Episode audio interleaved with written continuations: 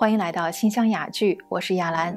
上次我们和大家分享到射艺里边它承传的一些智慧，比如说在射箭之前先调整自己的内心，让心变得很静，而当一箭射出去之后呢，如果不中的话，不去抱怨外界，都是从自己身上去找原因。那么关于射箭，古人还有哪些智慧呢？今天我们和大家接着分享。我们先从一个故事开始啊。有一个小镇，那里的生活呢非常的平静。有一天来了个人说，这里有这么多民众啊，不然我来这里卖西红柿吧。于是呢他的生意就非常好。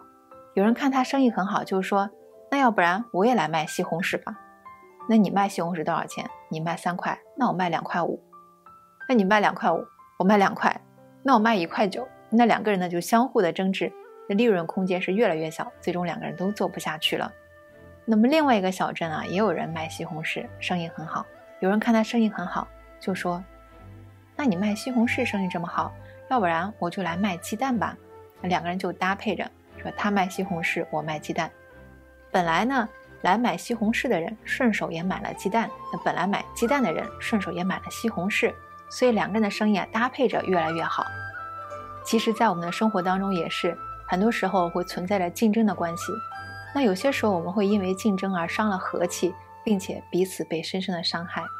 那么有没有两个人之间存在竞争，但是却不伤和气的智慧呢？其实在射艺里边就有提到，他说，君子无所争，必也射乎？依让而生，下而已，其争也君子。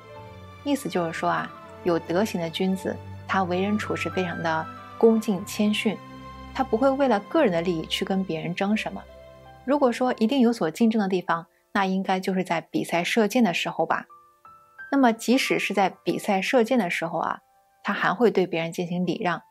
射箭一般是两个人为一组，那将要上台比赛之前，两个人见面还会先依让啊，您先请，哎呦您先请。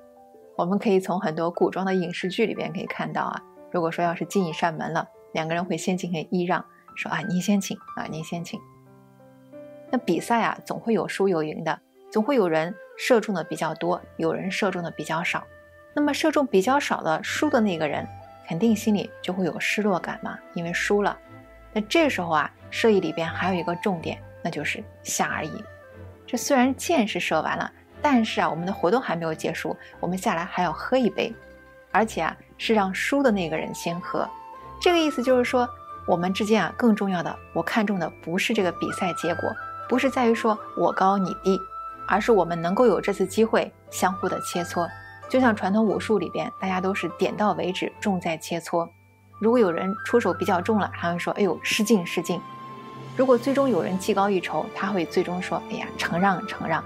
意思就是说，是你让我的，不会因为我们有比武有高低就失了彼此的和气。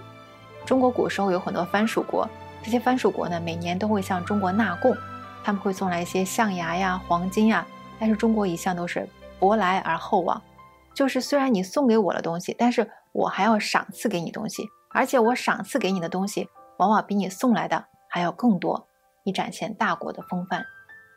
中国文化里边讲啊，说在上不凌下，在下不圆上，也就是说虽然我居于高位，但是我不去仗势欺侮那些处于比我弱小的比我下位的这些人，那处于下位的人呢，我也不去阿谀奉承去逢迎攀援在上位的人。他说，素富贵行乎富贵，素贫贱行乎贫贱。也就是说，如果一个君子啊，他处于富贵的位置的时候，那他就做一些富人该做的事情，比如说疏散一些钱财，用这些财物呢去做一些济世利民的事情。如果说他处于贫贱位置的时候，那就安贫乐道，做一些贫困时候该做的事情。所以无论处在哪个位置，富贵也好，贫贱也好，在高位也好，在低位也好，我都能够安之若素，安然处之。就像中国文化里边说，良田万顷，日食3升，大厦千间，夜眠8尺。